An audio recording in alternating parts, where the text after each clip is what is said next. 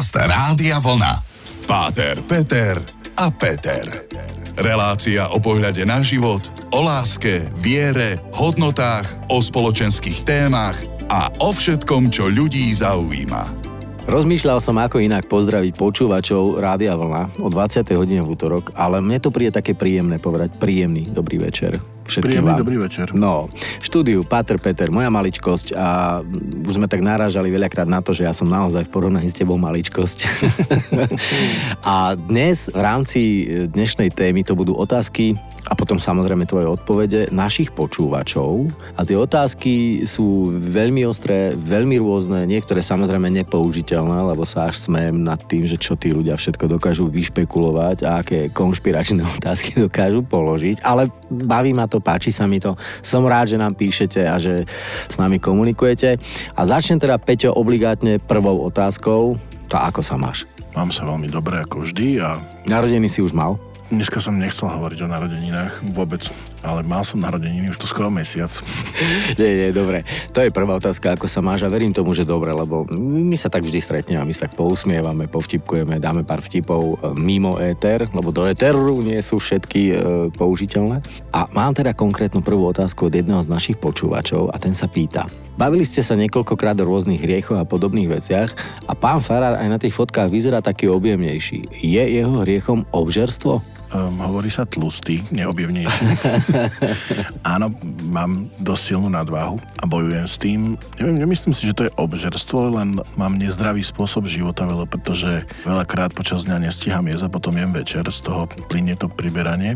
Každý vlastne, kto zanedbáva svoje telo, tak v podstate je to taký hriech proti svojmu vlastnému telu, že telo je chrámom Svetého Ducha, máme sa o neho starať a aby bolo zdravé, čiže aj ten šport, aj, aj nejaká zdravá strava alebo aspoň striedmosť je, je na mieste. Takže áno, a ja podlieham týmto. Asi o obžerstve by som nehovoril vo svojom prípade, ale to zanedbávanie takej tej starostlivosti o zdravie, tak áno. Tak si tiež len človek. Som bohužiaľ. Máš, som bohužiaľ človek. Áno, bohužiaľ človek.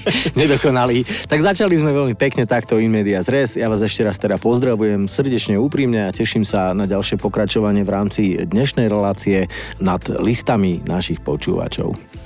Páter Peter a Peter. Počúvate Páter Peter a Peter, bavíme sa o vašich otázkach, Páter Peter odpovedá veľmi rafinovane ako cukor, ale súčasne veľmi múdro, lebo je to veľmi múdry človek a tie otázky vôbec nie sú ľahké a dali by sa rozoberať a analyzovať z rôznych uhlov pohľadu, ale Peťo teraz sa snaží odpovedať. No a došla taká otázka, že ľudia chodia do kostola, častokrát aj preto, aby sa vyspovedali z nejakých hriechov a pýtala sa Gabika, že čo je to dedičný hriech? Dedičný hriech, skôr by som hovoril, že to prvotný hriech je, je lepší pojem, aj katechizmový.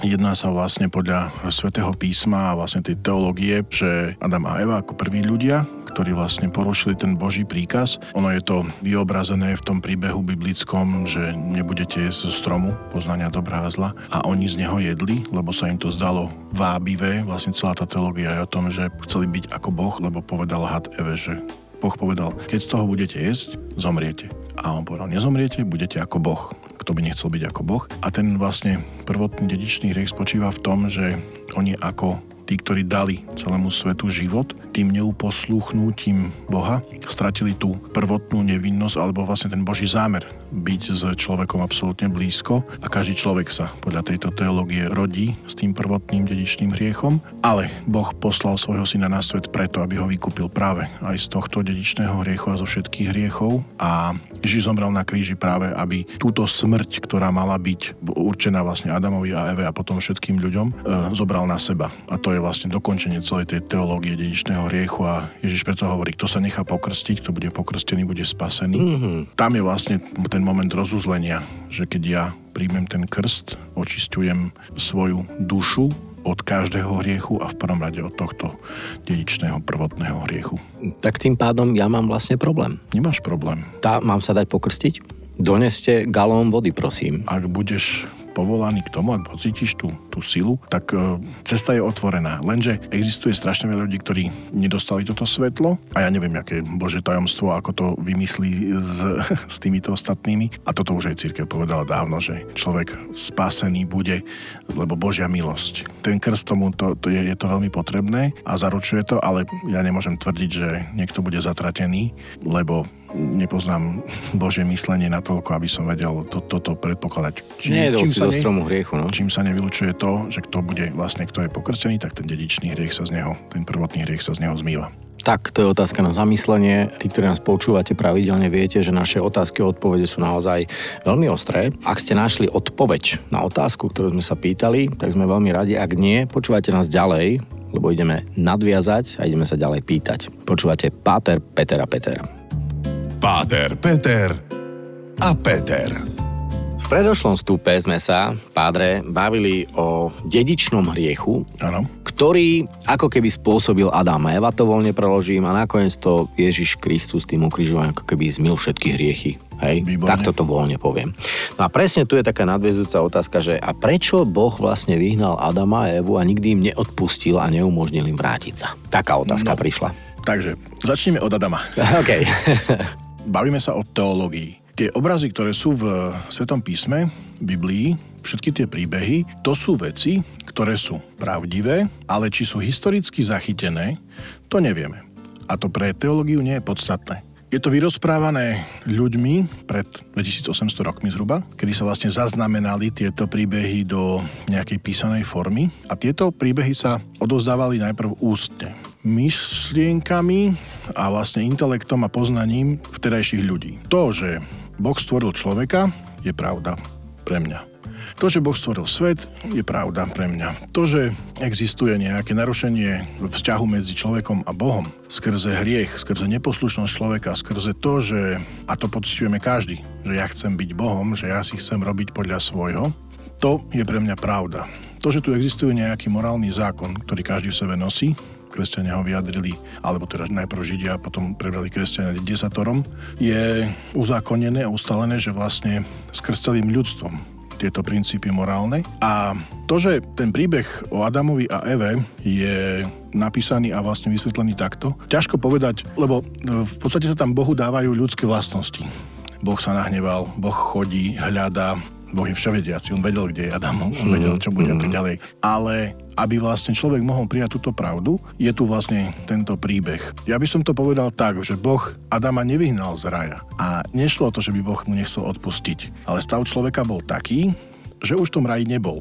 Nechcel byť, nemohol byť, pretože to, čo mu Boh dal, aby s ním komunikoval z tváre do tváre, človek odmietol. A práve preto, aby vlastne bola vyjadrená tá zmierna obeta, to, čo ľudia potrebovali v tom čase, že jak si uzmieríš Boha. Musí tam byť preliata krv, Juj. aby bol zmierený Boh, preto prinášali rôzne obety.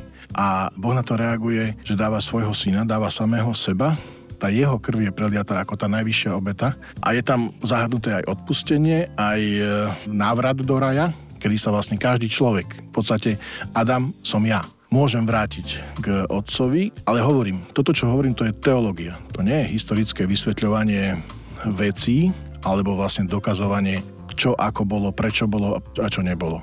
Treba na to pozerať naozaj tými očami a srdcom teológie. Mm. Metafyzika je niečo, čo pochopiť rozumom niekedy sa nedá, alebo povedať, že tu logika nepustí, alebo fyzika nepustí, geológia nepustí. Matematika nepustí, jasné. Je to povedzme, že je to skôr nejaká forma ako keby návod, ako stále robiť dobro, Áno. ako sa nepohádať toho... s tým hore, ako nerobiť hriechy, ako ostať dobrým človekom. Najdôležitejšie je na tom, že pochopiť, kto to je Boh a toto je dôležité počúvať Ježiša Krista, to, čo je v tom novom zákone napísané. On vyvracia tú predstavu o Bohu nejakom trestajúcom, pomstichtivom, ten, ktorý čaká na tvoj prešľap, aby ťa ubil a ty musíš robiť všetko preto, aby si si ho uzmieril. On hovorí, vy s Bohom nemáte žiadny problém. Ja som preto prišiel, aby ste vy nemuseli riešiť žiadne hriechy ani nič. Ja som za to zomrel. Čo od vás chcem, aby ste nasledovali, že dávajte svoj život, ako som ja dal život za vás. Hm. Tak pevne verím teda, že odpoveď bola vyčerpávajúca. Verím, že ten, kto sa na to pýtal, aj kto to počúval, ja nechcem znevažovať ani potvrdiť, že, to, čo je v Biblii, že to je nie, niečo vymyslené, alebo že tomu neverím. Práve naopak. Mne Sveté písmo, Biblia, kniha Genesis dáva jeden nádherný zmysel a všetko do všetkého zapadá, ale ja sa na ňu pozerám ako na Božie slovo, nie ako knihu historickú, geologickú, geografickú a tak ďalej. Pekne. Je to cesta, možno aj cieľ. No a teším sa na ďalší vstup, lebo máme veľa veľmi, veľmi zaujímavých otázok. Páter, Peter a Peter. Nad listami počúvačov, ako v stredoveku, píšete nám, posielate holubov, zvitky a rolky a píšete nám papírus mnohí z vás. To som odľahčil. Chodia SMS-ky, chodia maily a také dynamickejšie otázky. Pán Farár, existuje život po živote?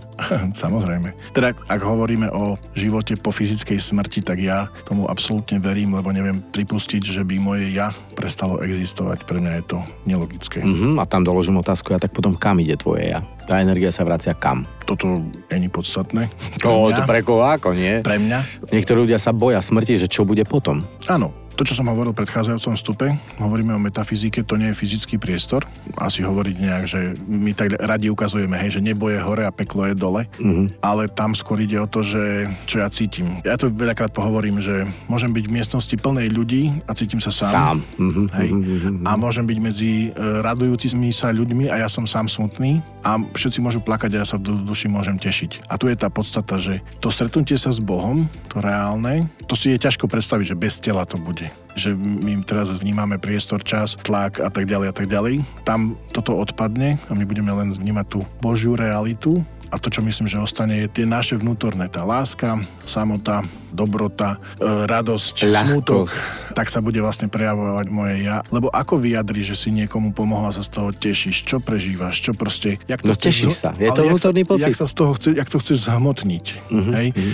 A môžeš vyhrať milión a mať všetko a byť smutný a nemáš nič, hej, a sedíš v obrovskom dome opustený so všetkými najmodernejšími vecami a môžeš sedieť pod mostom a byť šťastný. Tu sa tak hovorí, že môžeš mať veľký dom, ale nemáš domov. Áno. Môžeš mať obrovskú knižnicu, ale neprečítal si jedinú knihu a nemáš žiadnu vedomosť. To je presne o tom. Čiže áno, OK, tak hovorí, že existuje život po živote. Určite áno. OK. Ďalšia otázka je, a to by som tak akože len dynamicky, ako vnímaš koniec sveta? Už len to, že fyzika dokazuje, že tá obežná dráha sa zmenšuje, čiže raz tomu musí prísť. A iné hviezdy už neexistujú, hoci svetlo sem k nám ide, ale to sú miliardy rokov. Áno, čo toto ja neviem. Dôležitejšie je, že čo je teraz, koniec sveta. No tak proste pán Ježiš hovorí, že ono si to všetci všimneme. Hej, že, hej, a o tej chvíli nevie nikto, lebo je veľa tých ľudí, ktorí hovoria, už bude a taký kalendár a hen taký a, a už, už to včera malo byť a bude to a, a tak to čaká na voľby a už potom bude koniec sveta a tak to čaká na neviem čo.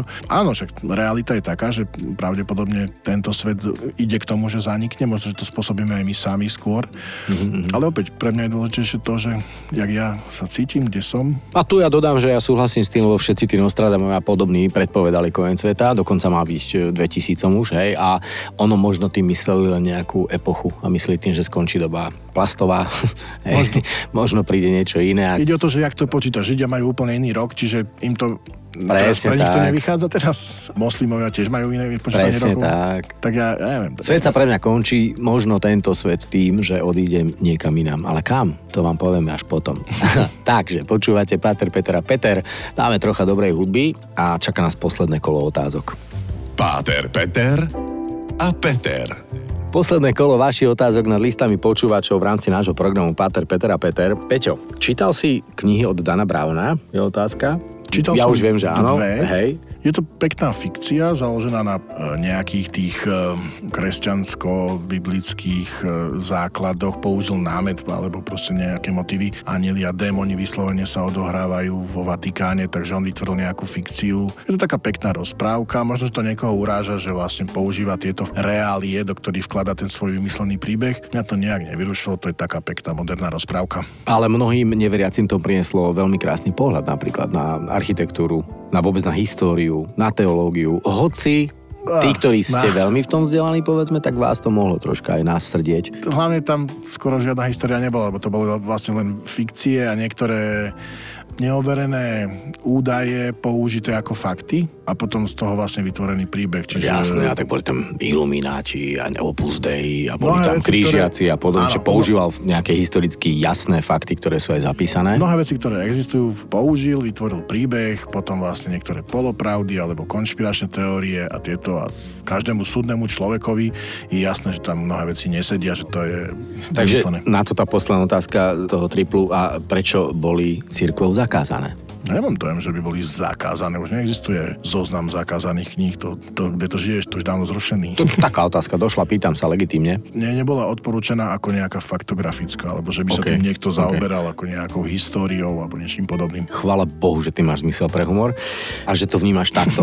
Jedna z tých posledných, že v jednej časti ste hovorili o exorcizme. Áno. A teraz tá otázka k tomu, že máte v cirkvi na to špeciálne školenia? Je to ako v tých filmoch, kde vidíme, že kňaz stojí prežehnáva a odrieka nejaké modlitby a naozaj to tak funguje, že ako keby zlý démon vystupoval z toho tela, lámu sa kosti a podobne? Najprv prvá časť školenie nie je, ale na to, aby niekto mohol byť exorcista, musí byť poverený biskupom. Nemôže to robiť hoci ktorý kňaz mm, svojvoľne. Druhá vec, v podstate každá spoveď je exorcizmom, kedy sa človek mm. zrieka zlého, hovorí o tom, čo spáchal zle a dáva to preč a vlastne e, kňaz ako prostredník tej Božej milosti hovorí, že je ti odpustené. Nie kňaz odpúšťa hriechy, ale Boh odpúšťa hriechy. A áno, pri vykonávaní exorcizmov sú predpísané modlitby, používa sa aj svetená voda, je to nejaký e, taký obrad, ktorý vlastne je uzákonený. A podľa svedectiev tých, ktorí vlastne túto službu vykonávali, tak viem, že videli tie zásahy démona do života človeka aj niektorými takými až antifyzikálnymi vecami i na tele, i na vlastne okolí Takže áno, je to realita, ale za týmto sa zaoberať nie je to až pre mňa nejaká potrebná vec. Prišla ešte jedna taká veľmi, veľmi, veľmi pekná otázka a ja to celé zhrniem. Veľmi krásne, veľmi radi nás počuje, je to veľmi pekné. Najväčším strachom mnohých je smrť a tým, že niekto neveriaci nemá vybudovaný v sebe tú vieru v to, že potom ho niečo čaká. Mohli by ste vysvetliť váš pohľad na to, ako by ste vlastne ľuďom vysvetlili smrť? Tú otázku sme si vlastne prečítali predtým, čiže tá dáma má neveriaceho priateľa, ktorý chce vlastne hľadať vieru, ale bojí sa smrti. Celý problém je v tom, že ako naplniť život bez toho, a čo teraz robiť, hej? lebo všetko speje k tomu, aj tak všetko skončí smrťou. A tu je presne to zamyslenie, že môj život je na to, keď si myslím, že ho vlastním, tak určite o neho prídem. To je celý problém. To je môj život, ktorý ja si musím nejak užiť, toto. Keď svoj život beriem ako dar, ktorý vlastne chcem darovať druhým, tak vtedy nájdem naplnenie. A vtedy smrť nemá nejaký opodstatne, tam nie je nejakého strachu, pretože keď ja viem a uvedomím si, že ten život som dostal. Ako dar. Ako dar. A, a ja ho ďalej. ďalej, tak sa nemusím bať, že mi ho niekto vezme alebo že ho stratím, lebo som tu preto, lebo, lebo mi ho takto dal a ja ho dávam ďalej. A ba čo viac, ostaneš v pamäti a v srdciach tých, ktorým si pomohol a tým pádom sa stávaš vlastne nesmrteľným. To už bolo také Časti. zen buddhistické. Ale pekné. Ale pekné. Ale ono to má svoju tú podstatu. Takže ďakujem veľmi pekne, Peťo, opäť raz za tvoj čas, lebo čas je jediná devíza, ktorú máme. Ďakujem za tvoje odpovede. Pevne verím, že aj naši poslucháči sa tam našli, že dostali odpovede, ktoré ich obohatili, minimálne donútili zamyslieť sa. No a teším sa opäť o týždeň. Veľmi pekne ďakujem za tvoj čas, že si opäť prišiel do tohto štúdia, naštudoval tie otázky, kládol ich veľmi dobre. Za to ti chcem poďakovať a povedať, aby si mal veľa pokoja a dobra. Amen. Tešíme sa na vás. Do počutia. Páter, Peter a Peter. Každý útorok po 20.